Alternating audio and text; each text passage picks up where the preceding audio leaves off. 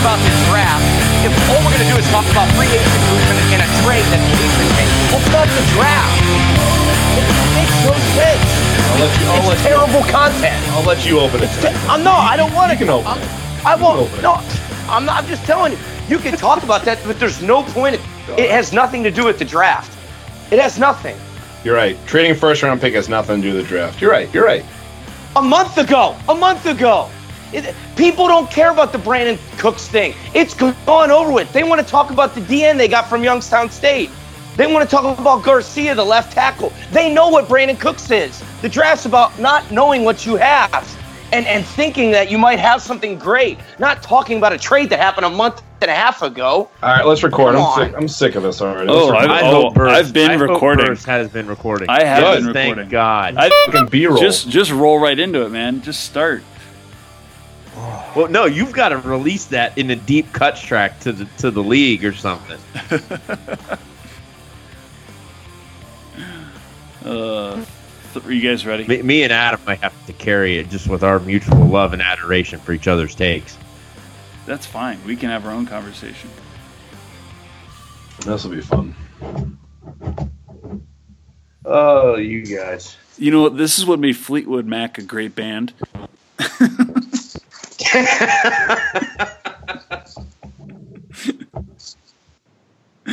Which Uh. one, Stevie Nicks? Uh, Marcus, he's the bitch. Oh, Jesus.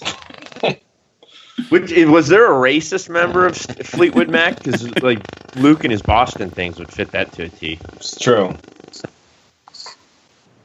I don't know. I can't even name another member. All right. When's The fat fucking guy with the mustache. Yeah. That's he- you, Burris. yeah. that guy was six Yeah, seven. you're, you're the you're the only one in this this quad that can grow a mustache. So All right. I didn't grow one. It just is brutal. exactly. Well, are you guys ready? I don't know. Is is Mark done texting I'm on ready his to roll. iPhone too? I think Mark's ready. All right. Ready? Three, two, one. And welcome to an already contentious episode 60 of the Never Ending Glory podcast. I'm your host, Luke Grilly. I'm here with uh, Jerry and the fiery Mark, and of course, his older brother, Sean Z. We're talking all things NFL draft. No trades, only NFL draft picks here on episode 60 Never Ending Glory podcast. Gentlemen, how you guys doing tonight? Wow, This- he caved already. This is this is contentious. Uh, we we should probably let the listeners know this thing started off hot. Looking at the uh, the outline, um, there's there's a there's a little contentions contentiousness about uh, the outline and where we should go with tonight's draft podcast. Apparently, apparently, I'm not allowed to talk about trades So- that impacted the Super Bowl champion New England Patriots, but that's fine. I mean, they only included the first round pick, but I love your way. maybe the your third round your pick. way of not bringing things up is to bring them up and say that I'm not allowed to talk about. It. It's a very Donald Trumpian way of uh, talking, and I kind of like it. But uh, we'll see if we can we can round this thing out and get back into it at the end. But we should stick with what brought us here, and that's that's draft talk, and that, that affects It the is. Cleveland Brownies. Yeah, I mean, and Brandin Cooks was traded to the Patriots when Andrew Jackson died back in 1845. so, I mean, we got plenty of Ooh, time. I mean, topical. yeah, it's it's like we could talk about it. It's it's good stuff. Let's roll. Yeah, well, no, let's just talk about your god awful, pathetic excuse of a football team. Actually, for once, not messing up and taking uh, edge rusher Myles Garrett instead of Mitch the bitch Trubisky. Um, Sean, I'll let you roll with this one. I mean, obviously, the Browns had a pretty good pick. Not only did they have the first pick overall, but they also had the 12th pick overall, which they eventually traded back to the Houston Texans. Um, and the Texans moved up to take Deshaun Watson. Can we talk about? We can talk about that trade, right? I think that's okay. But That was in the uh, confines of the draft. Wait, so, yeah, so- Wait, well, I'm I'm lost here. So they Like, moved back to 25 to take Jabril Peppers. So, you know, Jabril Peppers came in with a lot of uh, question marks due to cloudy urine. Um, I guess we all got whoa, cloudy whoa, whoa, urine. not cloudy, after the diluted, weekend, diluted. We all got cloudy urine. Like, So- we might not be doing the stuff that Jabril was doing, but let, let like, I mean, I've pissed like green before from drinking too much alcohol. So what's the difference? good point. Well, but you also weren't there for the NFL Combine. But anyways, um, I, I Sean- eat beets now. I, when you eat beets, your your your poop is like red. Yeah, I've Oh, had, really I've had some I- serious asparagus pee before. I don't think that would get me through a drug test. Right. I thought I was dying the first time I ate a beet. But anyways, Sean, tell me about tell tell me about the Browns' first round picks. Like I said, they had the first overall pick and they moved back to 25 to take Jabril Peppers. I mean, they obviously went defense defense here. What are your thoughts on it? Did they make the right move? I, I personally, I liked what they did a lot. Um, I, you know, I th- there was probably originally I would have loved OJ Howard or Malik Hooker at twelve, but the, the more that I've looked at it and how they've kind of continued to, to have equity into the following year and always give themselves options. And then the, the fact of the matter is they still pulled three premium talents uh, from day one. And I, I would say a couple flyers over the next couple days after that between, you know, obviously Kizer, uh, what is it, Ogunjobi, uh, the defensive tackle, and then Caleb Brantley. And, and, and they made, uh, what was it, Howard Wilson, Mark, is the other corner that they moved up for? Yes. so I, they've got some guys that you know after day one if you hit on two two of the five or six that they that they took um, then it's then it's a raving success for a draft. I think you know what you get when with when you have garrett you just he stays healthy. The sky's the limit. Peppers is is the one where you know on some boards he was rated really high. On other boards uh, you know, he maybe wasn't rated as highly uh, I think the Browns like what they got a lot. They love the versatil- versatility, and Njoku is is the more you kind of watch and read about him, and then you you kind of look at his bend compared to to OJ Howard's bend. I think it's easy to see why the, the Browns kind of looked at them as one A one B and thought if if we can go back and still target and move up for him. Uh, it makes a lot of sense on their end. He's not the inline blocker as much as Howard is, but he might be more dynamic as far as in the passing game. He's definitely somebody Now, that can you split might- out, kind of like Tyler Eifert uh, when when back when Hue Jackson was down in Cincinnati. Um, but I think Tyler Eifert's a, a much better blocker. But I think this guy's got straight line speed and he's got a little shimmy to him. I think he can play a little bit more of a, a slot receiver or outside, um, and- and can cause some matchup problems definitely for a defense.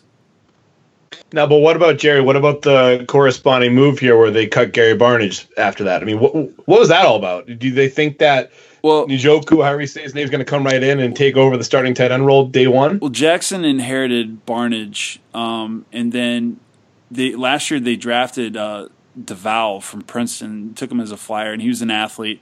But what doesn't make sense is DeVal was known for being a really athletic speed guy who's only uh, arguably six two, um, six three at the most. And at least with Barnidge, you had a big body type who could get you some red zone looks. You know, the one year he had a thousand yards. Uh, I forget how many touchdowns off the top of my head, but it was he's a big body. Like, so you got two guys now doing the same thing. It's a little confusing why they cut him, but he is, you know, in the twilight of his career. And I think the move that management's trying to do is anybody over 30, you're on notice unless you're a perennial Pro Bowler. Um, so obviously Joe Thomas falls in that category, and they definitely want to go with the youth movement. And uh, this is a move that kind of shows that.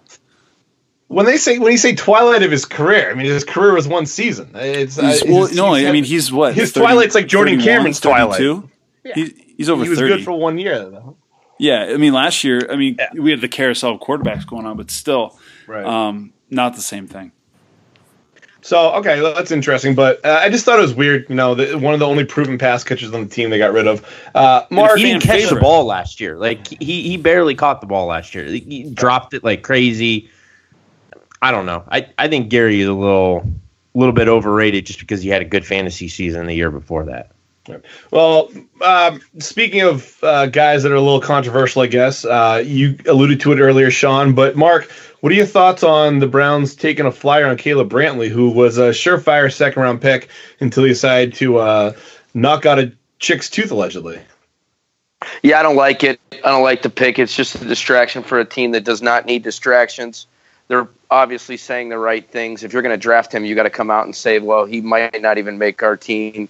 Uh, so you got to say that. But in the grand scheme of it, if anything goes in any negative direction in that court case, it's over. The shady part was that his coach, his position coach, that's now at Florida State in a relative position, told all coaches to stay away and not pick this guy. So you wonder if that was part of him leaving Florida or if it was some shady stuff that went on. And lastly, what the hell is going on at Florida where every single player in their right mind is doing stupid shit there? The only guy that's not is Tebow, and he's on, he's high on on JC. So who knows No, he's what's high on going knocking on at out the the park. University of Florida? Oh God. Yeah, batting two ten.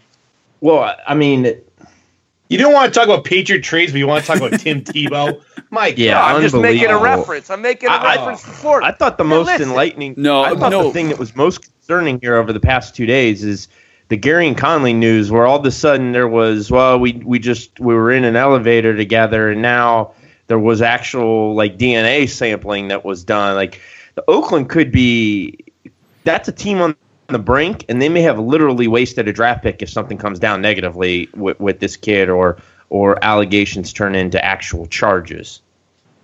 Yeah, that's just bad timing, bad news for him. I mean, you're right. So let's just get the Gary and Conley story out there since I have the story. Well, hold Okay. on before, before you Oh, go into. Gary and Conley. news. Wait, hold on. Before you go into Gareon Conley, remember Sashi Brown did say about the draft pick of Brantley. He's like, you know, if the facts turn up that we can't keep him, then we're not going. Oh, they're keep dropping him. him. Yeah, so I will they're say they did him. address it, and, and and I'm glad they they came out and kind of got ahead of uh, what. I mean, rules are gonna if you read the if you read the statements that that are online, I, I, mean, there's a lot of eyewitnesses, and I didn't read one statement from that would conflict it. That he didn't actually like throw a punch or anything. He she was hitting him, and he pushed her away, and this was all in front Oh, of we people. can, yeah, who knows though? Who knows, dude? If his position coach is saying to stay away from him, could you imagine how much stuff has happened to him that he's done? I mean, Mark, what about Joe Mixon and Dede Westbrook? No one from the Oklahoma program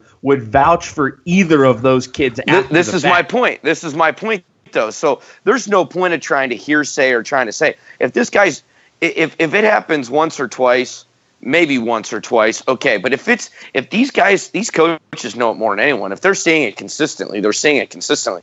Case in point, Gareon Conley to make the transition here. He's never been in trouble. Everyone raves about the guy. Everyone said the only thing he's guilty of is that he screwed up and and he put himself in a situation where something could happen. So the actual story with Gareon Conley is this: they went out, him and his boys. They had a hotel room. He, he was with a chick in an elevator. She decided to come back to his room. She came back to the room. She was giving him oral sex in the bathroom, and he said that live on on. He said that on the. Uh, he said that on Twitter or whatever. He said it on. Okay, and then something sex game. happened where she was she was annoying him and his buddies that were in the hotel yeah. room, and he said it was four o'clock in the morning. He You said, "You know what? You're gone," and he just kicked her out. And he Man, said, we "No, you're needed. Hawk Harrelson teed up Boom, right there. Gone. And so then, right there, she she leaves the hotel room. She's freaking out. Okay, when she was freaking out, she was punching stuff, throwing stuff, and they just threw her out. They threw her on this. They put her there. They threw her shoes out, shut the door. That was the end of Got that. to go. And- So, so I in love the shoes actuality, I outside mean, move. That's that's that's vintage. Not like laid your stuff, gently, get out. but like thrown out against the wall. Take your stuff, get out. So I mean, I'm done dealing with know- this. I'm done My- with this. from what I've heard, the chick was in the hallway screaming, like, You're not going to hear the end of me. This is not the end of this, and all this stuff. So, whenever he in these interviews and stuff is referring to, I have witnesses that vouch for me that heard things and heard what she said and everything. When he when when he says that, that's exactly what he's referring to. They Then- ain't loyal. I, I heard I heard he took a uh, I, I found out he took a lie detector test last Wednesday. Yeah, everybody So- found that out when they when they announced it on Rotoworld. But uh, no, well, no, no. I knew No, no, two days Mark before found it out, and he was telling us at the draft, and then later in the draft they reported it. Yeah, th- I, I knew. I knew literally. I knew 48 hours before they even released it. That That's took the breaking detector news test. we need, Mark. That's the breaking You're news. right. We got to tweet at, at Glory Podcast. What are you doing? He's too busy right. breaking down Don't Brandin that Cook's brand. routes. Well, I got other. I got other stuff. If you want me to go on, and this just focuses. I mean, Malik Hooker fell a little bit because of his tackling abilities, but he's a freak. He's a freak player. Uh, I- I- from what I hear, Raekwon McMillan is gonna is gonna be a very good NFL player. Uh, so I would watch out for Raekwon McMillan and what Ohio State probably had him doing. And I, I didn't see him really get upfield at all. If, if a team asks him to get upfield, he's going to be a really good player. So Lattimore fell a little bit. Obviously, I think we all realized because he had hamstring issues um, especially when you run a 40 and you pull your hamstring. And then there's been documented hamstring injuries throughout his time at Ohio State, him only being a one year starter. So are you going to waste a top seven pick on a guy that has hamstring issues that, you know, you don't, that is more on the sideline than he is on the field, especially with top money? No, we just watched Buffalo not give Sammy Watkins his fifth year option because of his foot injury. So uh, you can see why Marshon Lattimore slipped a little bit in that sense. So and the Noah Brown thing is puzzling because Noah Brown should have never came out. Noah Brown was could not get off a press receiver, lacked top end acceleration, and that was that. So that's the little Buckeyes Buckeyes insider uh, scoop uh, with the uh, Never Ending Glory podcast. Yes, next time we'll be sure to tweet those at Glory Podcast and maybe even on our college football uh, podcast Twitter handle. Let's talk about Tak. Let's talk about Tak. Oh, well, I, I, I got to be honest. I think Sean, that's a great fit for Atlanta. He's paired up opposite side Vic Beasley. He can just pin his ears back. He's a Sean huge for all, for all, I genuinely think that's a great pick, and I like for, the kid a lot. For all of the uh, all of those that are not immersed in college football as much as you are, and those who didn't sit through the draft for the seventy two hours, explain exactly who Tak is and what he did on uh, on Friday night on Thursday Paris night. Kinley drafted number 26 to the Atlanta Falcons, who traded up with Seattle to to grab him. 6'2", 250 defensive end, uh, kind of an outside linebacker DN mix. Um, he'll he'll kind of stand upright uh, and and rush the passer. He's a high effort, high motor guy. On top of it, he uh, got drafted. Had a massive framed picture of his grandma. Brought it to the draft carried it when he was shaking hands with Goodell, threw the jersey over it or around it. Then Deion got the microphone in his face, and the fireworks went off. Dropped the f bomb.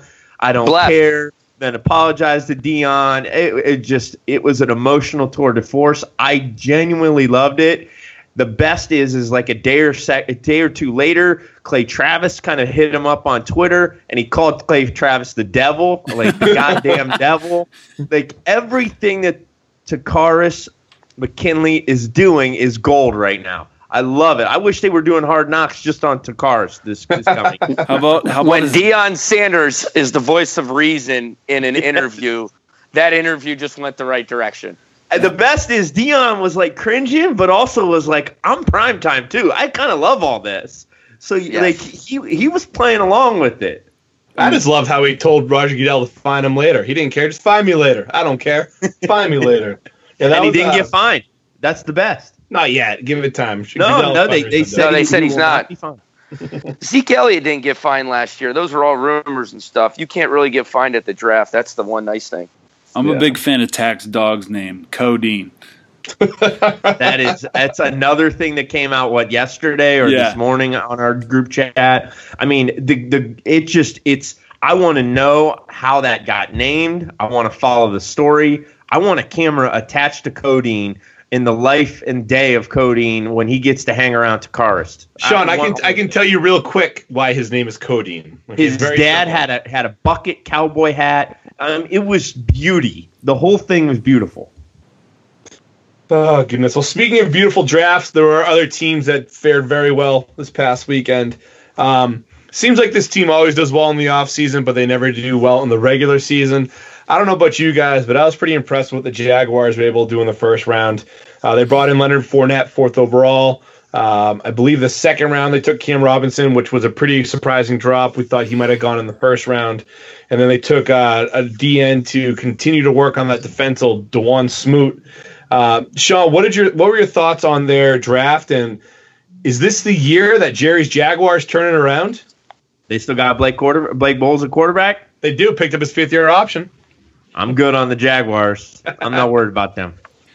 you think they're all right? Number.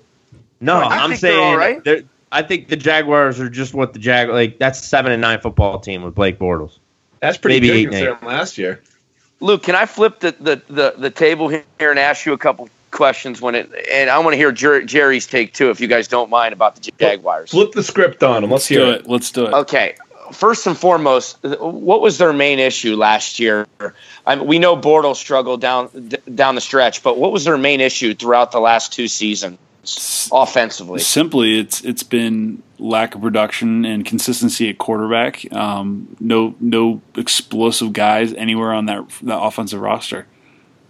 Wait, wait. I disagree with the idea of explosive guys. I think Allen Robinson is explosive. Uh, Allen Hurns Yeah. has some some some explosive traits to him. Their receivers aren't bad. Who's their third receiver? Luke, that's not Green. bad. Rashard Green. Rashard yeah. Green, and they got another guy too that we're not even thinking. Uh, White. Uh, no, no, no. yeah, the the, dude from no, the, the Lee. kid from USC. Marquise Lee. Marquise, Marquise Lee, Lee. yep. Yep. And they picked up So they're uh, wide Thomas receivers. from the uh, Broncos last year. Yes, he wasn't there the year before, but their No. receivers aren't bad. So I don't I don't want to put anything on their receivers because they're not bad. Their backfield. Let's just talk about their backfield. What was their backfield last year? Chris Ivory, TJ Yeldon. TJ Yeldon. Chris Ivory and TJ Yeldon. Yep. Luke, give me a letter grade on that backfield. Uh, C minus, D plus. Okay, so I would say C plus. Okay. Okay, I, I I don't mean, think is it a product of their line? Their line stinks. that's my point. Their line's terrible. Okay, their line is absolute garbage. Okay, now they added Branden Albert. They drafted Cam Robinson, so they're trying. But Cam Robinson had major leverage issues. He was he dropped because he did not work out well. His balance was off. His feet were off. He's a mammoth of a man. Okay, but it, what you're going to just all of a sudden take Leonard Fournette, put him there, and he's just going to make your line better? No, I, I agree with you. I see what you're saying. Um, I think that I think that it's a, a, a line. The line is definitely part of the problem, but the huge part of their problem is Blake Bortles, and I didn't realize how mine like how frustrating his delivery is. I mean, that guy brings the ball all the way down to his waist and it circles up and around. And He I am, sucks. Yeah. I am not a quarterback coach whatsoever. I've never scouted a player ever. I the only time I ever played quarterback was in eighth grade and I broke my collarbone in the first quarter of the first game You deserve. Karma. his Useless throwing motion his throwing motion is so terrible that he makes any offensive line look bad. And on top of that when he finally gets the ball off the guy sucks. He can't get get the ball to any of his receivers. So even you saw allen robinson last year. The guy had a million targets but he couldn't catch any balls because they're th- so poorly thrown. I think the issue starts and finishes with Blake Bortles, and unless Tom Coughlin can come in and turn him around, I think that they're screwed no matter what they put for an offensive line there. So, so, so Luke, then, then why aren't you taking one of those quarterbacks if that's the case? Like, then Well, why? 'cause I think I think the 'cause I think the quarterback sucked this year too. I didn't think the quarterbacks were the answer. I mean, you look at we can argue all day and all night whether or not Jimmy Garoppolo is better than any quarterback in this draft, but you you brought on Mitch Trubisky, who has had 13 career starts in in uh, college football. You had Pat Mahomes, who's just an athlete, but just is shades of Colin Kaepernick. You had Deshaun Watson, who had um, velocity issues. I Yeah. mean, there's no tr- sure thing here whatsoever from uh, a quarterback standpoint. But Leonard Fournette is arguably one of the most talented running backs to come out of the college football in the past 10 years. Luke, think about this though. If you're the Jaguars, you could have taken uh, who's someone at four you could have taken in, in instead of Fournette. You could have taken uh, you know big time play. You could have taken you Jamal. could have you could have taken you could have you could have you could have taken Jamal Adams. You could have taken Malik Dalvin Hooker. Cook. You, you could have put them on the back end. They could have got Dalvin Cook in the second round. Now they don't know that, but they could have put one of them top end safeties on the back end of that defense, which was playing really good by the end of the year. Yeah. Uh, No, how many I- catches did how many I actually did think the draft didn't really. Li- we shouldn't. let's not get too stuck on the Jaguars. My my point is is let's not just assume Leonard Fournette is Ezekiel Elliott, and then let's not just assume like I don't think this draft actually lined up well for what Jacksonville needed, and that should have been a team forcefully trying to go backwards so that Right. they can better align and get a Garrett Bowles and do some of the things that they need to build upon rather Exactly. than trying to take a quick fix opportunity that they did and crossing their fingers that Blake Bortles. If Blake Bortles is what he was this past year, Jacksonville's in the top 10 again, and they're one year closer with some of their young assets to their contract fly years. So, like the windows here are super tight sometimes in the NFL, and they got to be particularly careful. Yeah, but here's the thing. I'm I'm curious if they even really could move back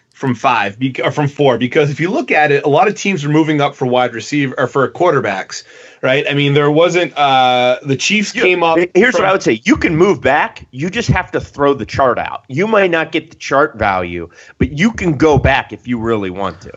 So I right. thought they should have moved back, and I thought they should have moved back. Actually, I th- I agree with everything you guys are saying.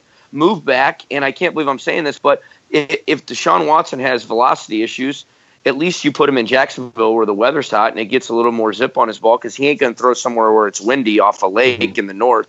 He's not going to be able to throw in like an East Coast New York because it's just too he much. He ain't going to throw in the Great Lakes. The perfect, he went to the perfect team because he plays in Indianapolis, he plays in a dome, he plays in Jacksonville, well, yeah, and he plays in Tennessee. Like he's in thing. a perfect but spot. I thought. Ja- I thought Jacksonville was a good fit for him too. I, I, I really thought he could have been all right in Jacksonville.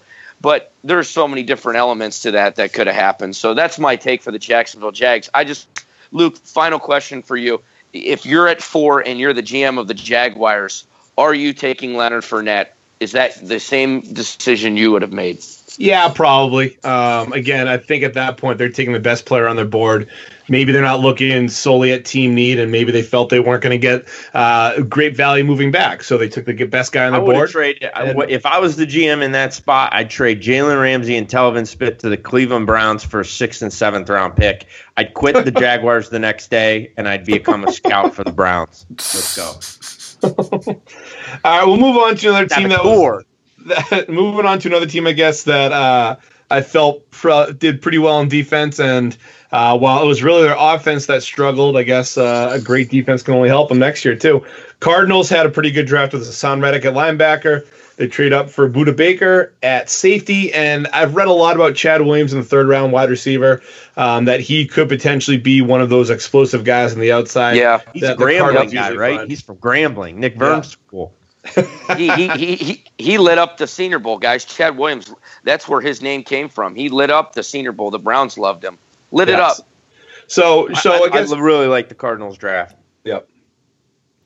I, I love that. the idea of getting dogs on that defense, kind of filling it out. I still think they have a weakness losing Campbell. The defensive line is a little thin. But that's one of those positions too where you can bring a guy in and that, that's an undrafted guy and he can fit in your system too. So you, you have to keep it as an emphasis. But um, yeah, I liked what the Cardinals did a lot. Jerry, so Cardinals are one of the teams that were um, rumored to be definitely be moving up for quarterback, uh, particularly your guy Patrick Mahomes is an option there. Uh, they picked 13th overall. So at that point, the top three quarterbacks are gone. Trubisky went two. Um, let's see here. Pat Mahomes went 10 when the Chiefs moved up. They traded their first round pick this year and next year to move up to 10. And, and then Deshaun Watson went 12.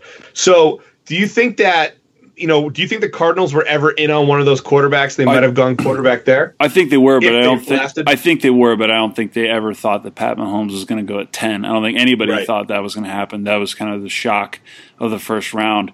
Um, probably even the the biggest reach of the first round. But with the Chiefs, they're you know they're not hurting themselves because they, they have Alex Smith to go for this year. But I think with the Cardinals, they didn't panic and they just took a guy like Haason Reddick, who's going to be a solid defender for them for years to come. And then they got a guy like Budda Baker too. So that it's defense that's just gotten better. Um, I'm still worried about what they're going to do up front in the in uh, especially the nose tackle and the three tech. Losing a guy like Calais Campbell is going to be huge for them. So it'd be interesting to see what they do with free agency. You, See, I actually a- thought I thought what they did was a total smoke screen. I don't think they wanted quarterback. I, I kind of I almost mocked him, and I think every single time having an impact defensive front seven guy. So I, I felt like they played it perfectly and right into what they were trying to do all along. And they got three quarterbacks picked in the 12 picks ahead of them. And I mean, we were talking. Corey Davis was a reach. It felt like like there were some things that were happening there. Just as we were watching the Browns, saying we're getting one of these three guys. Now they subsequently traded back, but like I think that it was very deliberate that that's what the Cardinals were were trying to do is end up with two or three impact defenders and have a chance. And and they got Reddick, who I think may have been at least ahead of Foster and and obviously Hooker. Um, I, I, think he was he and even Allen. I think he obviously was was probably at the top of their list. Yeah, and I, I agree with you that maybe their uh, quarterback was in the forefront of their mind, but if it was, I do like what Jerry touched upon is that they didn't um, they didn't panic. You know, they didn't pull a. Uh, uh, Minnesota Vikings in 2011 to take Christian Ponder because there's a run on quarterbacks. You know, they decided not to go with Kizer. Uh, and obviously, the Browns took Kizer in the second round as they waited. But uh, I thought it was pretty good uh, resilience from the, the Cardinals and shows that that's a strong uh, general manager, head coach type there with him and Arians. Um, so, yeah, again, uh, if if the Cardinals can turn around that offense a little bit, keep Carson Palmer upright, they're definitely a threat to win the NFC West next year. And I think we all picked them to go to the Super Bowl, but um, that was last year. But we'll see what happens this year. obviously, with the best draft there are sometimes terrible drafts too. And I don't know how you guys felt about the the Bears draft, but I read that you know one NFL executive said that Ryan Pace got himself fired with this draft. Mark, what's your take on that? The worst draft I've ever seen in the history of watching the draft. I read that same article where they talked about a disconnect between, I mean, a jackwagon city, Chicago, um, you can't have a disconnect between your head coach and GM. Let us let that come from the other side of a Great Lake uh, from Cleveland. Okay, this is unbelievable to me. You take Mitch Trubisky at two. You you you draft you trade up because you're freaking out. Stupid, stupid, stupid. Sprinkle on top of that, you already just paid a backup quarterback to be your starter, and then you have some slapdick from Ashland, Ohio, that everyone all of a sudden christened a stud when he played Ashland and they're trying to say he's going to go and be in the NFL and be a difference maker. Man, you, are hating on Tyler Huska, man. No, I love Tyler Huska. But listen, I ain't christening some kid from Ashland an NFL player, let alone a second round draft pick. He's going to have to come in. He's going to have to assimilate to the speed of the game. There is so much going on. Then the rest of the guys they took, I don't even know their names because no one knows their names because they're all fifth, they're all from D7 schools. This is like recruiting Decent. Ohio State's recruiting nothing but Malvern and Sandy Valley and all of these weird small schools. Like this is a terrible draft. Everyone's getting fired. Lawn sale. Just throw the clothes out in the yard. Two for one deal. Take us for what we are. And then there's Mitch Trubisky. I'm sorry. Mitch Trubisky is gonna get. He's gonna get. He's gonna get destroyed. Their team blows. And guess what, for all you fantasy players out there, stay away from anyone in, in for the Chicago Bears in any dynasty league that you have. It's going nowhere. Spitting hot fire. There we go. I like that. that okay, now you're back. I, I, I just I agree hundred percent. I don't know what the Bears are doing. It's a classic case of we think we're smarter than everyone. Which, by the way, we in Cleveland have seen that all too well. And I can assure you, that no one is as smart as they think they are. I'm going to give they you took uh, six draft picks on a team that needs draft picks. Like, think about that's the the other puzzling thing is they traded forward one spot when there was no need to in the first place. So they they fell in love with the player. They got hooked on a player they never should have got hooked on. And they gave up D seven players of equity. Sean, they were negotiating with themselves again, just like they were with Mike Glennon. Nobody wanted Mike Glennon, yes. yet Ryan Pace gave him eighteen and a half million dollars guaranteed. Not only are you just correct, they only took five players, by the way, five. But not only are they lighting eighteen and a half million dollars on fire with Mike Glennon because the instant he struggles, oh my god, that quarterback room is going to be contentious as all hell it's just it, what were they thinking? It was just a terrible draft overall. And I mean, John Fox had heart problems. John Fox is going to have more heart problems if you're going to have to sit through that. He's problem. got cholesterol issues now. Mark, I got it. Mark, you're a big fan of uh, knowing where people went to univer- where they played ball. So I'm going to give you three draft picks from the Bears, and I want you to name the universities that played for. One of these is going to be fake, though. Ready? Tarik Cohen played for North Carolina A&T. Jared or Jordan That's, Morgan played for Kutztown, and Bob Spoggins played at Donald, Donald, Trump University. Which one of those is not on the Bears? Donald Trump University is not a dude. Spoggins is a little light in the hip. Guys, full hand. I, I, I got three really quick takes. One, First of all, why are you trusting these scouts that are telling to hit on a D two three D three guy is so hard to do. It, in this day and age is maybe take hard. one, maybe take one. Okay, next, No one loves the Bears. There's two teams that love the Bears more than anyone. First, John Lynch just got a six year extension. He's the new GM for the 49ers till 2029 with that Yeah, deal just gave him because six. That's he walked math. into the job. He walked into the job and got an extra third and fourth and got the same freaking player. Okay. Uh-huh. Oh my God. Might have to hit the beep on Oh, that. Might get that hit the beep on explicit. that. Hit that explicit button. Um, so we might have to hit a beep on that. But Mark last is take. feisty on the Bears and Jags. Thank God, thank God that they did that because they literally saved us from ourselves. And if you if you're a Browns fan and you don't believe that, Yeah. you're crazy. They saved us from ourselves. So thank you, pacemaker. And sorry, John Foxes, you are a good guy, and you really just never get a good deal Hey, anywhere hey, you if go. you ever get in the Akron area, I'll make you a Moscow Mule on my back porch. I'll kick you out. I'll throw your shoes in the in the uh, street like Gareon Conley, but I'll make you a Moscow Mule. Hey, Hey, what we're are you gonna gonna need make- a lot of alcohol to get What are you going to make that Moscow Moscow Mule out of? What do you think, man? Buckeye vodka, baby. Oh, boy. True Oh, and great. true. Um, and so tee up the next one, Luke. We're Well, ready real- for the next one. real quick, I did read that um, that uh, John Fox asked his good buddy Jeff Fisher how to develop a quarterback. So, um, if we've seen anything my with Jeff God. Fisher developing quarterbacks, then uh, definitely stay away from Mitch Trubisky by any means necessary in all forms, fantasy football and or just watching Chicago Bears football. But let's move on to the other team that kind of made an ass out of themselves on draft weekend. Um, Jerry's gonna love the player that they got because this is his binky. But the Chiefs traded up. They gave up the 25th pick over, or I'm sorry, their late first round pick, a 2017 third round pick, and their 2018 first round pick to move to 10th overall to take Pat Mahomes.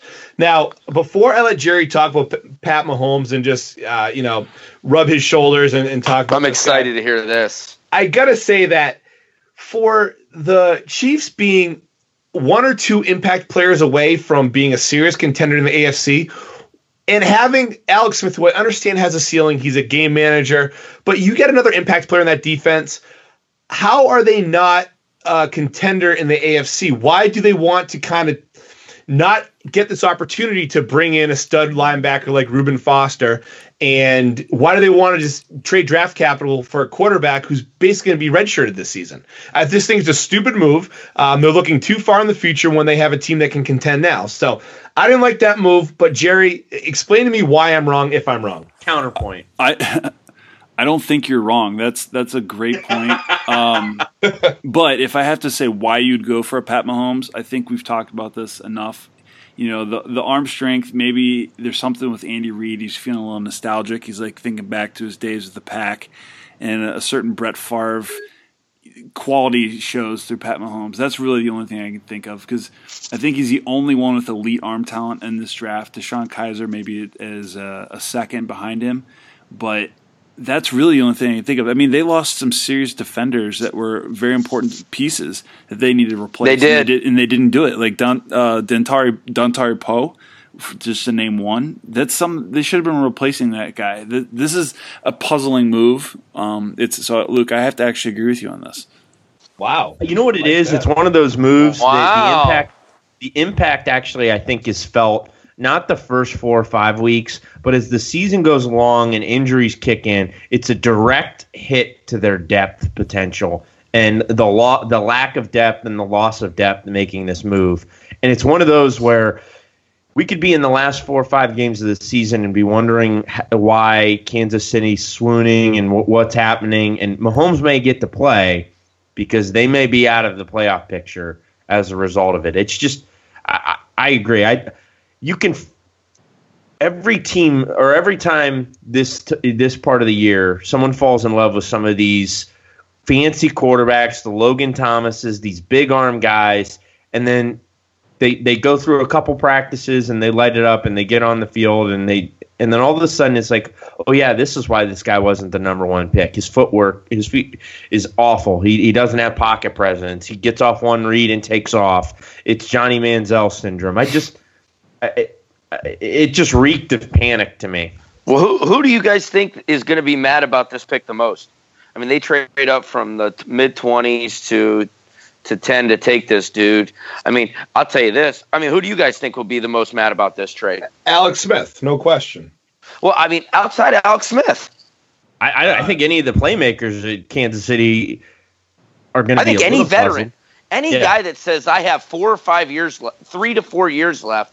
I don't even I'm think you can think veteran- that long in the NFL. I think it's a one to two years left. Well, I'm, I'm telling you, a veteran. Uh, yeah, if even then, then that proves my point even more so. Uh, If I'm a veteran on that team, I don't want to be on that, that team. That that's a rebuilding move. That's a different. That's a totally different direction that I came to the Kansas City Chiefs to play for.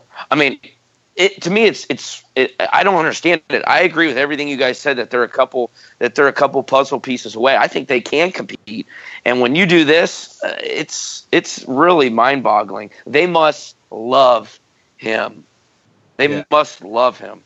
And, you know, Andy Reid is able to get a lot out of his out of his quarterback, so maybe he can make magic happen with Patrick Mahomes. But again, you know, as we mentioned, they are a few pieces away from being a true contender for the Super Bowl. So, puzzling moves made by the Chiefs, but not all was bad. I thought that they did a decent job by bringing Kareem Hunt, uh, third round running back, to fight for time with Spencer Ware, uh, former. Kansas City Chief Jamal Charles just signed a one year deal with the Broncos today. So he's back in the NFL. Uh, obviously, not with the Chiefs, but Kareem Hunt could potentially be a difference maker next year on fantasy teams. So I keep an eye out for him in rookie drafts. Um, but let's transition, guys, into the fantasy football impact because that is pretty much why we pay attention to football 24 7, 12 months out of the year. Luke, Um, really, Mark. one really quick thing. Watch Kareem Hunt get busted for marijuana. It happened multiple times where, where he got suspended for two to three games at Toledo, and it wasn't talked about at all. On that Just for dynasty game. guys, yeah, watch out because he is he loves it. Okay, and it's been it's been well documented since his need days in high school at Willoughby South. So, you're I like the What? pick he's got talent, but watch It's that. hot tips galore. My yeah, God. what, where are where are these hot Everywhere. takes on our on our Twitter handle at Glory Podcast? Mark, you Yes. gotta give these to me. Come on, man. Yeah, Oh, it's got to be loves it. allegedly, though. You can't accuse, man. Right, We to alleged. catch a case. Alleged. Alleged. Well, allegedly, Mr. Kareem Hunt likes to smoke the ganj, but we'll, we'll move on to a few other players that uh, got some help this weekend, I thought, and definitely saw either helped uh, an incumbent veteran's stock soar uh, based on the team they're drafted or saw their stocks rise uh, based on their landing spot. I think the first person that I want to talk about, and this guy is near and dear to your heart, Sean, is Jameis Winston. You got to like what Tampa Bay did by drafting OJ Howard, Chris Godwin, and Jeremy McNichols. Uh, I think that you know our good friend at Nick and Akron said it perfectly to me on Twitter. He said that uh, you know Jameis Winston is he a fifth round pick in redraft, and I said, with these weapons that he has now, including the DeSean Jackson free agent signing, he's Tampa Bay's loaded right now. So, what are your thoughts on? And because you also you're a big OJ Howard guy, so what are your thoughts on what Tampa Bay did with the draft and Jameis Winston's fantasy I think outlook? that I think one of the good things about OJ Howard to that team is, is his ability to block. However, I'm not as high. Like you give Jameis all those we- weapons, you give him big targets, which I think fits the profile. Like DeSean Jackson was a big acquisition. They still have to block people, and you're putting a lot on McNichols as the running back because they don't have one, and it's Charles Sims, and but he's always hurt. So I think I, I think that there's a hype machine that's going to be driven with Winston. That when I when I always looked at him, I saw more of a Troy Aikman where he's going to win a game, but he might he might throw three interceptions in the first half, but he's going to come back and make the game winning drive. I don't know how much he translates to fantasy versus the Marcus Mariota, who I think puts up and Carson Wentz put up more fantasy based numbers, but not necessarily the win column numbers. So I, I would just be overly cautious with with the Buccaneers uh, because everything looks great on paper, but you know the X's and O's aren't always handled on, on paper. You gotta you gotta block, and it's the the, the Jimmy and the Joes up front. It'll be interesting to see if Doug Martin can come back from that three game suspension and recapture his 2015 glory where he was second in the league in rushing. Obviously, signed that big contract last year and then uh, got stuck on the HGH game, so is out for the first three season, three games of the 2017 season. But you alluded to Marcus Mariota getting some help. And the Titans took Corey, Davis fifth overall. They also took Taywan Taylor and Jonnu Smith. So that receiver group is still pretty talented with Corey Davis, Rishard Matthews, Taywan Taylor, uh, Delanie Walker, Jonnu Smith.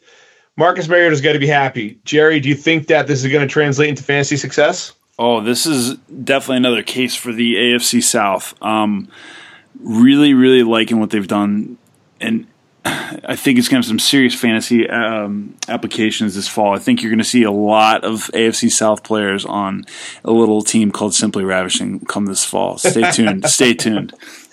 If if these players are on Simply Ravishing, then please make sure that you don't draft them because we've, as we've mentioned many times before, Jerry's made the playoffs once, and in what past twelve years? Don't worry about my team. Worry about yourself. We're on the rise. Uh, Mark, what are your thoughts on the Tennessee or even the Tampa Bay additions? I think Tampa Bay's got a really nice offense. If you're going to build it, build it up. So I like what they're doing. Uh, they got some speed on defense, but from a fantasy standpoint, uh, that that division is going to be it's going to be up and down. It's going to be a fast division. It's going to be a fun division to watch. Who was the other team you said other than Tampa Bay? Uh, Luke, Tennessee. Tennessee. I like what Tennessee did. Uh, I don't like them reaching for the guys. I don't like them reaching for the guys, but I think they're at least trying to build a team with some weapons around Mariota. I mean, that's their guy. Go with it. Who knows? I mean, Corey Davis got a nice build, but I thought they I, I thought they reached for him. But if that's the guy you like, you take him. So it's pretty much that simple. Isn't that the Chad Jones theory? I think so. If you like the guy, you got to draft him. I got uh, a hot take. I'm not so sure that Taywan Taylor in three, four years doesn't have a better makeup than Corey Davis. Really? Eh. isn't better. Uh, that that's. I just, Sean, you should work for the Chicago Bears with that take. he went to Western Kentucky. That's that's not a D nine school. All right, let's move on to another team. This team's in the NFC South. Twelve uh, month nightmare for Cam Newton. Terrible season, lingering injuries. He had off-season shoulder surgery, but it looks like he's going to get a bit of help in the form of Christian McCaffrey and Curtis Samuel. I think the Panthers are quickly becoming a matchup nightmare with Samuel and McCaffrey being able to play multiple roles, kind of like Tyreek Hill did last season for the Chiefs. And also Kelvin Benjamin, if he can get his weight under control, he's essentially he's got the body of a tight end, or he's he's a wide receiver in a, a stretched tight end body. So he he creates a ton of mismatches. Uh, I like the chances of Cam Newton potentially having a comeback season after a down 2016 season. Uh, I know that you hate Cam Newton, Mark, but are your thoughts? Are you in line with me here that Cam could at least turn around a little bit this year in 2017? Oh, I don't like Cam Newton as a person, but as a football player, he's a good player. But they're, they're, I picked them to win the Super Bowl. They're, that's my Super Bowl pick. I love the moves that they're making. I think they're back on track and everything. I think last year they kind of suffered from the Josh Norman hangover and everything. I love what that team's doing. Christian McCaffrey is going to be he's going to be solid player for them. I don't know how great he's going to be in fantasy because he's not going to run in between the tackles uh, hardly at all. And if he doesn't get you know five catches, then I don't know how much he's going to be because we all know who loves to take those goal line touchdowns. There's no doubt about it. It's uh, it's Cam Newton. So Cam Newton, yeah, yeah. But well, and on top of that, they got team, they got they, they still have Jonathan Stewart back there too. So it's going to yeah, be a two headed exactly. monster. I think that you're right. They're going to try to use. Uh, Christian McCaffrey is more of a gadget role, like I said, Swiss Army knife role. I think it's a great spot for him because Carolina always does get creative on offense. They're able to do different things that other teams can't because Cam Newton is so athletically gifted. So I really like what Carolina is doing. Um, and I think they definitely. I, am not sure they're my 2017 picks. I still think or Super Bowl pick because I think that team still needs to help out that defense. But their their offense is looking pretty solid. And um, Sean, you're you're a Cam hater. Uh, what are your thoughts on their moves? I think it gives them tons of flexibility and I, w- I would say, you know, as it relates to Cam, there's a lot of similarities there with, with Andrew Luck. Uh, he's they're kind of both ball holders. They they hang on to the ball. Cam does it for, you know, a little bit more of the glory reasons, or or, or so to speak. Um, I, I, it gives them a lot of flexibility. Curtis Samuel is a guy that McCaffrey gets dinged up a little bit. Samuel is an immediate plug and play, drop in there and gives them if if McCaffrey and when he gets dinged through the course of a season, they may not skip that much of a beat because of his skill set in comparison to, to McCaffrey. So Right. I, I think what they did is they really gave themselves a unique look. Um, Not a wide receiver though. He's not a wide receiver. Well, I don't but like people saying that Curtis Samuel's a wide receiver, but I think what you said was right about him, Sean. You can move him. You can you can position him and motion him. Put him Yeah. against linebackers though and create He's, mismatches. yeah, he's not going gonna to line up out out there. there. Yeah, Yeah, yeah. exactly, exactly. Yeah, I think but, people but that that's no different than, than don't know what that. teams can do with with Dalvin Cook. Dalvin Cook can do the, the exact same stuff, but where he can't line up out wide, but you can get him matched up, and as he did in the Orange Bowl, he, he can beat a linebacker, you know, pretty pretty easily. So I think it gave them flexibility. You've got Olsen, you've got uh, Funchess, like they can go a lot of different ways lineup wise. A little bit of what the Saints have done too. The interesting thing is, is look at how that division kind of built things. All four of those offensive teams have different styles they can play. Like they can play any types of games. They can ground and pound. You know, basically any of the teams can do that now with with the Saints signing Peterson to comp with um, Ingram. The Bucks probably can't do that. That's their one deficiency, as we've highlighted. But you know, if McNichols hits, then all of a sudden that's in their repertoire. But they got big receivers. They got quick, squatty receivers. They can kind of two tight end you. They can they can four wide you. There's just a lot of different options that that is in that division. And as Mark said, I think it gets up and down a lot this year. So, real quick, you mentioned Dalvin Cook. Uh, I want to talk about his slide real quick. He went to the Vikings in the second round, 41st overall. I was hoping he'd fall to a more family fantasy friendly team like the Colts. Didn't happen. Uh, Post pick, we were texting back and forth. I asked what you thought of him. We did some rookie rankings that we'll, we'll talk about a little bit later on. You have him at seventh, Sean. Do you really think that he went from being, you know, a potential number one pick in rookie drafts all the way to seven solely because he went to the Minnesota Vikings? And if so, why? Well, I would say the one thing that, that Dalvin should be excited about is who they took it at pick 70 is uh, Pat El- Elflein from Ohio State. They still need another lineman, um, possibly two, for that to really be the full complement. I think that for as much as everybody said, oh, Peterson's gotten old, that line had got bad. They had a retirement, and then I think Kalil was out for the year. Like they had some things happen there pretty quickly, and things got ugly, and there was no holes to be had with really anybody running. So the good thing is, is I think what Murray does is he buys a year of you know wear and tear that doesn't get on Cook. But I don't think you can take Cook and expect much this year. Maybe towards the end of the season, but you know that's a gamble in and of itself. Um, just because I, I I think it's a rebuilding year for the Vikings, or, or one that they've got to really reassess uh, how they're constructed from a team aspect. I'm just going to close it with I think Latavius Murray stinks and Dalvin Cook's going to be the three down back within by like week four. But that's just me. still I agree. Like they still you- have some of this stuff that Do you think he's going to get goal line carries though, or Latavius Murray will get goal line carries? I think that I think that Dalvin Cook's got the skill set to take on the the goal line carries, but uh, I just think that by like I said, week four, he's going to make Latavius Murray just a forgotten man in that offense because I watched him play with Oakland last season, and if he didn't break off a sixty yard run to score a touchdown, his stat line every game would have been twelve carries for ten yards. So. Um, I, I Well, you better with tell the lineup. guy in you better tell the guy in the dynasty league that uh, that because he thought Latavius Murray was gold in terms Well, of I- trading. I, I, I, there's a, there's a lot of things that he thinks are gold, but we won't go into. Mark. that Do you want to hit on uh, Vikings pick one twenty round four? Yeah, Ben Gedeon, good dude. Coached him at Hudson. Great kid. Always does the right thing. You never have to worry about anything. He's smart as all get up. Comes from a great family. His brother was a captain at the naval uh, at uh, Harvard. His other brother played uh, sprint football. Is that's what it called, Burris? Sprint football at the Naval Academy. Um, Was that eight it on eight?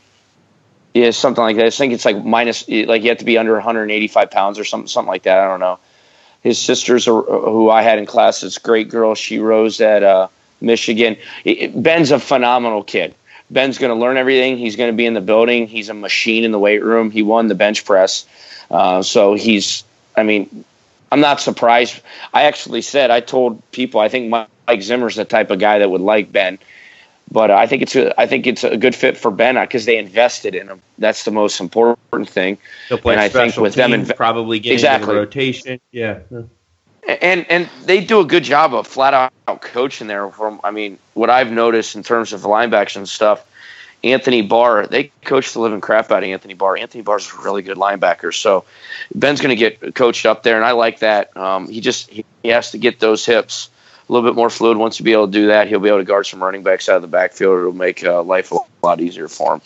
Very nice, very nice. So uh, we're gonna keep on talking about. right, some- Luke, you got to get on your uh, you got to get on the LA Charger thing. Go ahead. You get Are you going to minute give me my minute? So, for those who uh, for those who remembered when we were talking about team needs, I thought that the Chargers would definitely be considering a wide receiver in the first round at seventh overall. And I believe my colleague Sean Z said I was high. I was I was high on drugs because that is such an asinine idea. Why would they ever do that? You know, apparently Keenan Allen is this Iron Man. Antonio Gates is going to keep on being the guy he was ten years ago.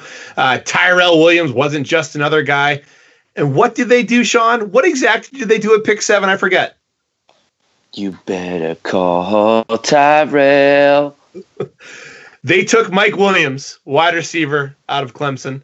Um, as I suggested, they may either him or Corey Davis. He's a second wide receiver taken. Listen, I, I love pairing Philip Rivers with arguably one of the more pro pro ready wide receivers. He's got the big uh, wide receiver one prototypical body.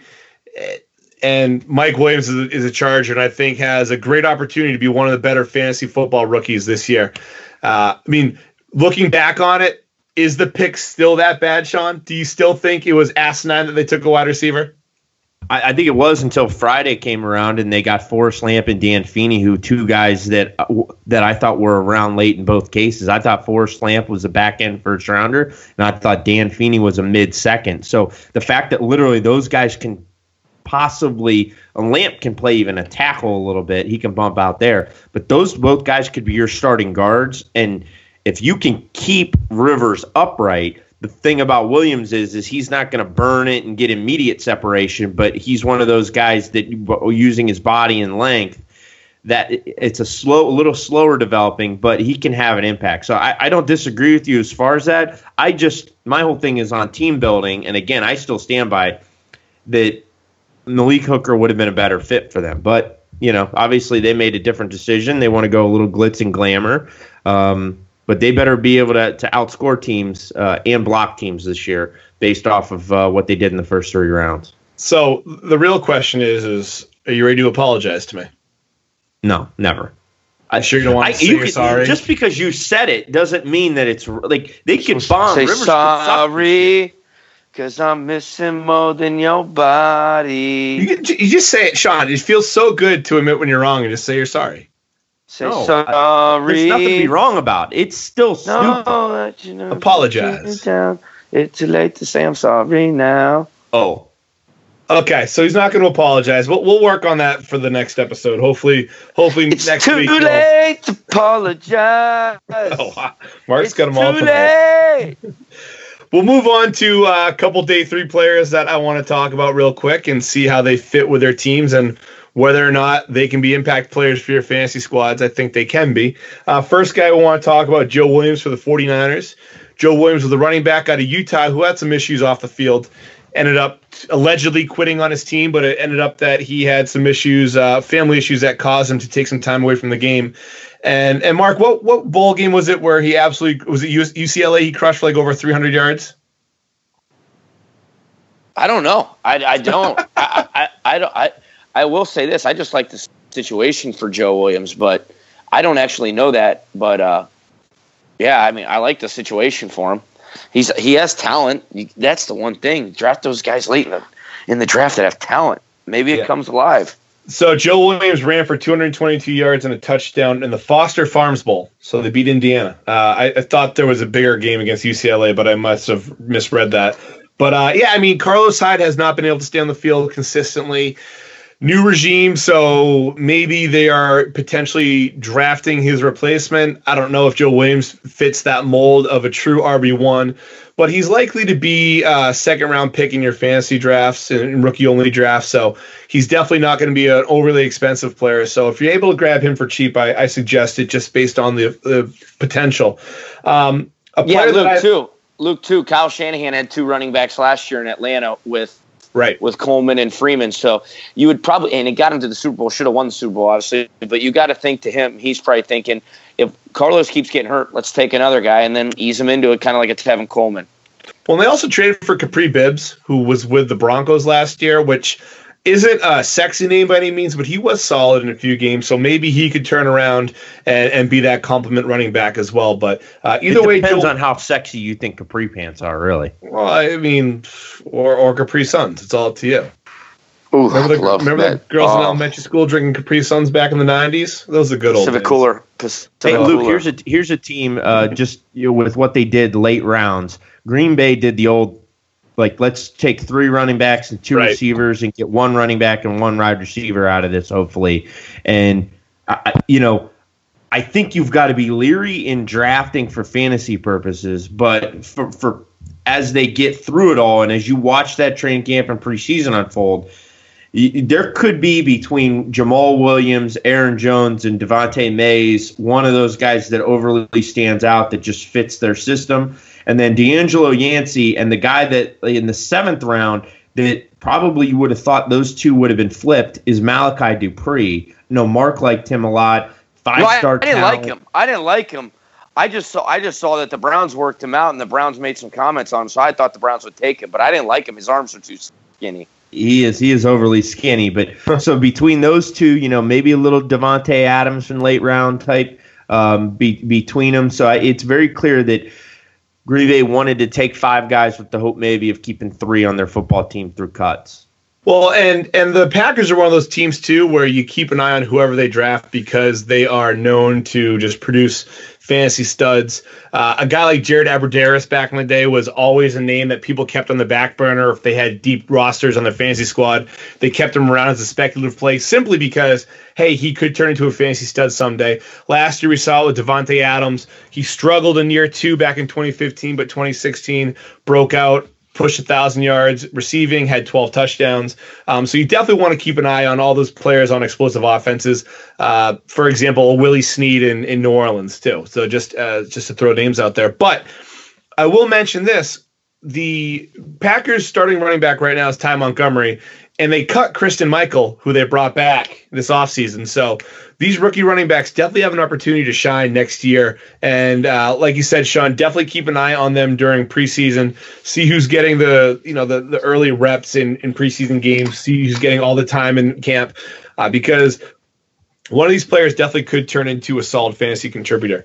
But I think the day three player that could really end up being this year's diamond in the rough is Samaje Perine for the Redskins.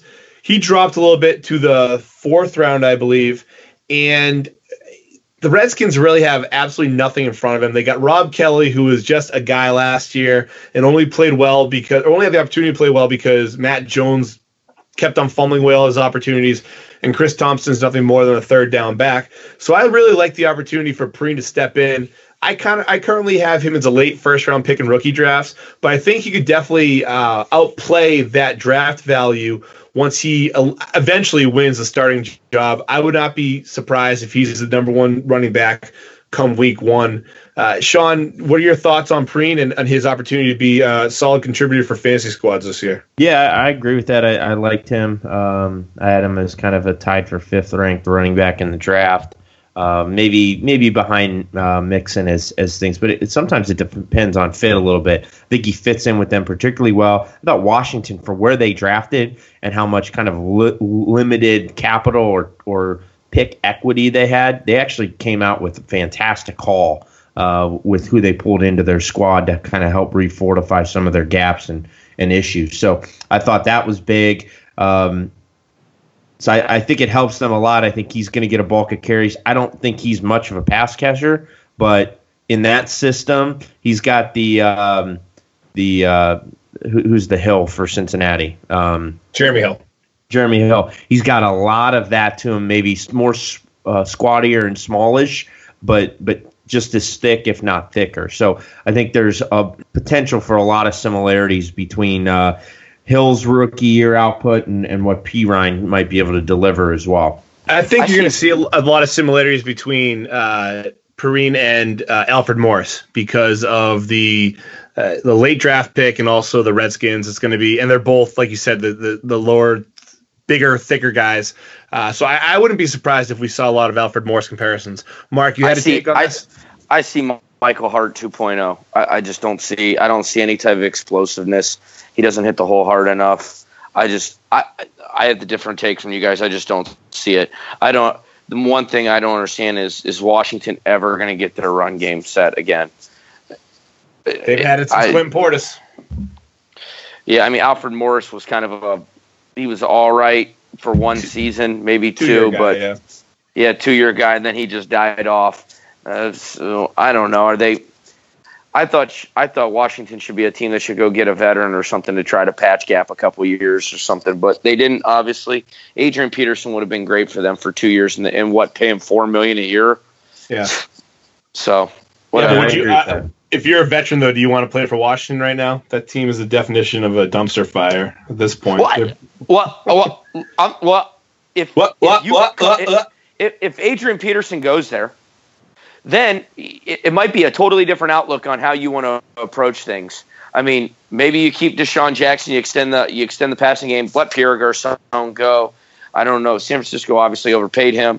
They got Terrelle Pryor, so if you would have kept DeSean Jackson, he's the only guy for me that I think that would have helped him out for another three, four years in terms of stretching the defense. As long as you keep Kirk Cousins, that's a fine situation. So We'll I don't think it's we'll, that bad. We'll see how that, that whole story plays out. It's not so much the players there; it's just more how that team is run. Uh, that's well documented now between the power struggles between the team president, the uh, the owner Daniel Snyder, obviously, and well, their general manager was GM. getting hammered. Yeah, the former, the, the former, former GM was getting hammered. Right, right. I'm so ready again, to talk some Patriots. I am. I don't know I'm ready to talk some. I don't know if we're allowed draft. to talk Patriots right now. Patriots draft yeah, right yeah, now. two good draft picks that I really like that I want to address. All right, let's talk about them. What, what, who they taking? What do you like about them?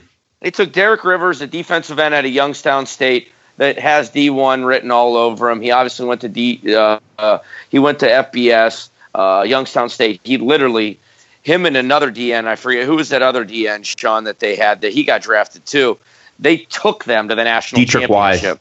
Yeah, Deatrich Wise for Arkansas. Yes. No, no, no, no, no. I'm talking about. Oh, you're other, saying for for Youngstown State? Yeah, I can't remember. Yeah, yeah. He had another DN. He got drafted. But I, I like this kid, and I think he's what the Patriots like in terms of like he can stand up, and he's athletic enough to to sit in some coverages and stuff.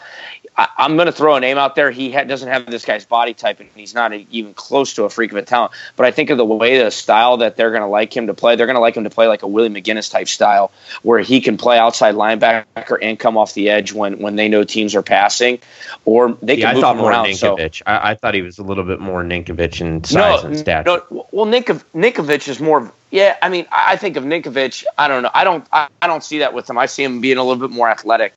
So Derek Rivers. Uh, Sean, do you want to touch on Derek Rivers at all at, uh, before I get to to Garcia? No. okay. Uh, Garcia, I I'll tell you what. I was watching the Senior Bowl stuff all week, and I wrote his name down, Antonio Garcia, because I thought he was violent. I thought he was mean. When they went through drills, he engaged dudes, and he tried to. I mean, he tried to hurt dudes. I'm I like this dude's aggressive nature. I like his size. I think he's a perfect fit for the Patriots. And Luke, he probably already told his New England buddies, I was all over this pick. The only thing that I screwed up with this pick was I thought that they would pick him in the back end of the first, middle, second if they came up or traded or anything. I thought that was his range of where he was going. They just got him in the third round, and they obviously wanted him because they traded back up to that position, I believe. But in no means do I think the Patriots blew the draft up because they don't do that. That's not their thing, and nor do they have to when they win so many freaking games and they have the pieces coming in free agency and how they do it with coaching. But when you talk about them adding a couple pieces on things that they could use, they got the tackle, bam, that's huge. They got another guy that they think can rush the passer.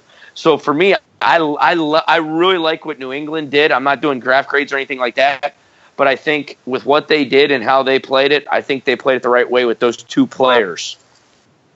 Hey, I'll take any sort of compliments, any which way towards me, even if it's about just my football team from Mark Zustin. So thank you for that. What's Um, Northeast Ohio?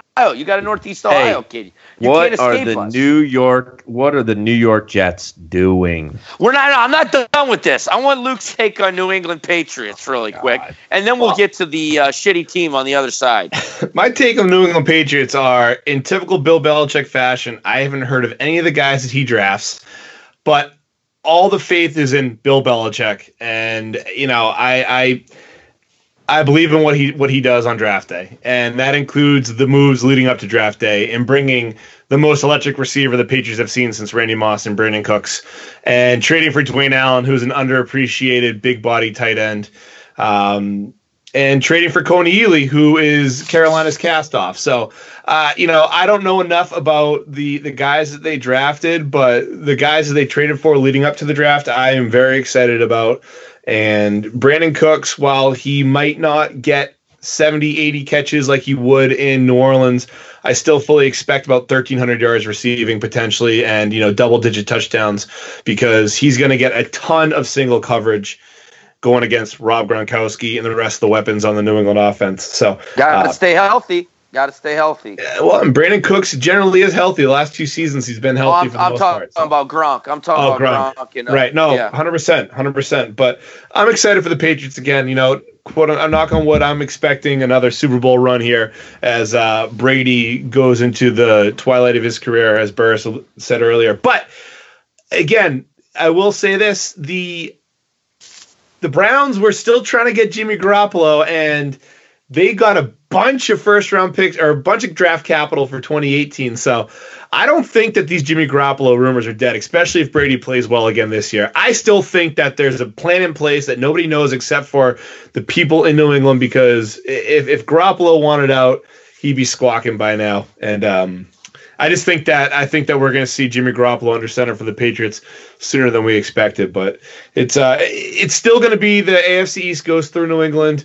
We can talk about the Bills. We can talk about them cutting or uh, firing their scouts and their GM the day after the draft, which makes no sense to me. We can talk about the Jets and what the hell they're doing with their dumpster fire of a team. That that division is an abortion. And it's always been bad. That's the thing. It's all like, My Brady has, God. Brady has these amazing win totals because the AFC East has always been so terrible. And uh, you know, you only play what your schedule dictates every year, so people can bitch all they want about an easy schedule, but uh, yeah, I don't know. I don't know what any of those teams are doing. Um, I'm good with it. I'm happy with it. Uh, I'll keep on cheering for the Patriots as they uh, continue to make some runs here in the NFL. But gentlemen, we got after the NFL draft and talked about fantasy football. I mentioned previously in the episode that we have put together some rankings. Those rookie rankings will be dropping. I know some of you already have your rookie drafts now that we've seen the NFL draft. I have a rookie draft coming up here soon, so we'll be sure to keep you informed with all of our rankings, any news that breaks. Just follow us on Twitter at Glory Podcast, on Facebook, the Never Ending Glory Podcast. Subscribe to us on iTunes. Follow us on SoundCloud. Be sure to rate us. Tell all your friends. Tell your mom. Tell your wife. Tell your girlfriend. Tell your brother. Tell your sister. Hell, tell your dog. I don't care. But keep on listening. Uh, we're going to continue. We're just Codeine. getting.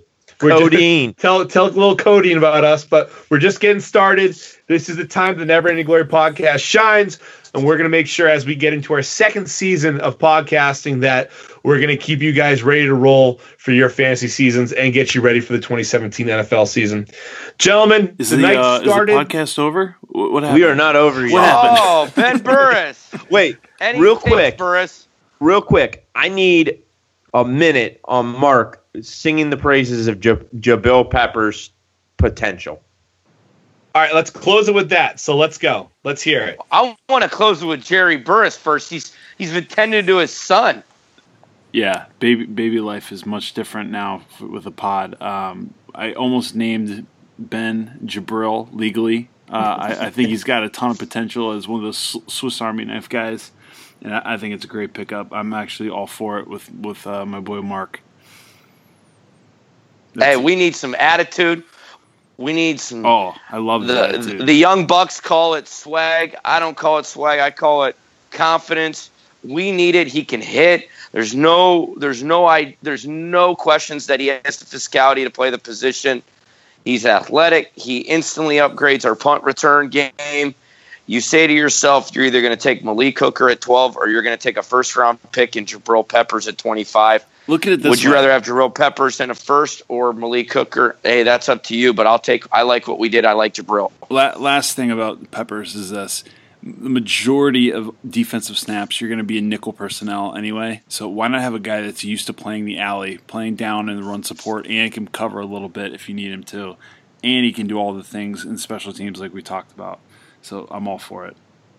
And if Well- he hits, Cleveland will love number 27 Peppers. If he hits, Ugh, hate that Cleveland will love I don't like the number either, but he will he'll be a star.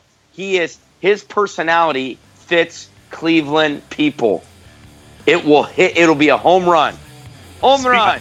Speaking of home run, you know this is a home run podcast. If we start it with the Browns and finish it with the Browns, so gentlemen, let's just end it now. I want to break down Howard Wilson technique along with Roger Oh Johnson. Oh my god. End it, Luke. End it. All right, we're End done. it, Luke. We gone. We gone. Keeping keeping tuned for next week. We'll yeah keep on talking about those NFL. Zane Gonzalez. rankings. He's going to be the next All-Star kicker. Oh god, we'll talk about those rookie rankings next week. Be sure to find them on Twitter and Facebook. We'll be producing them here soon. So thank you for listening. We'll talk to you guys next week.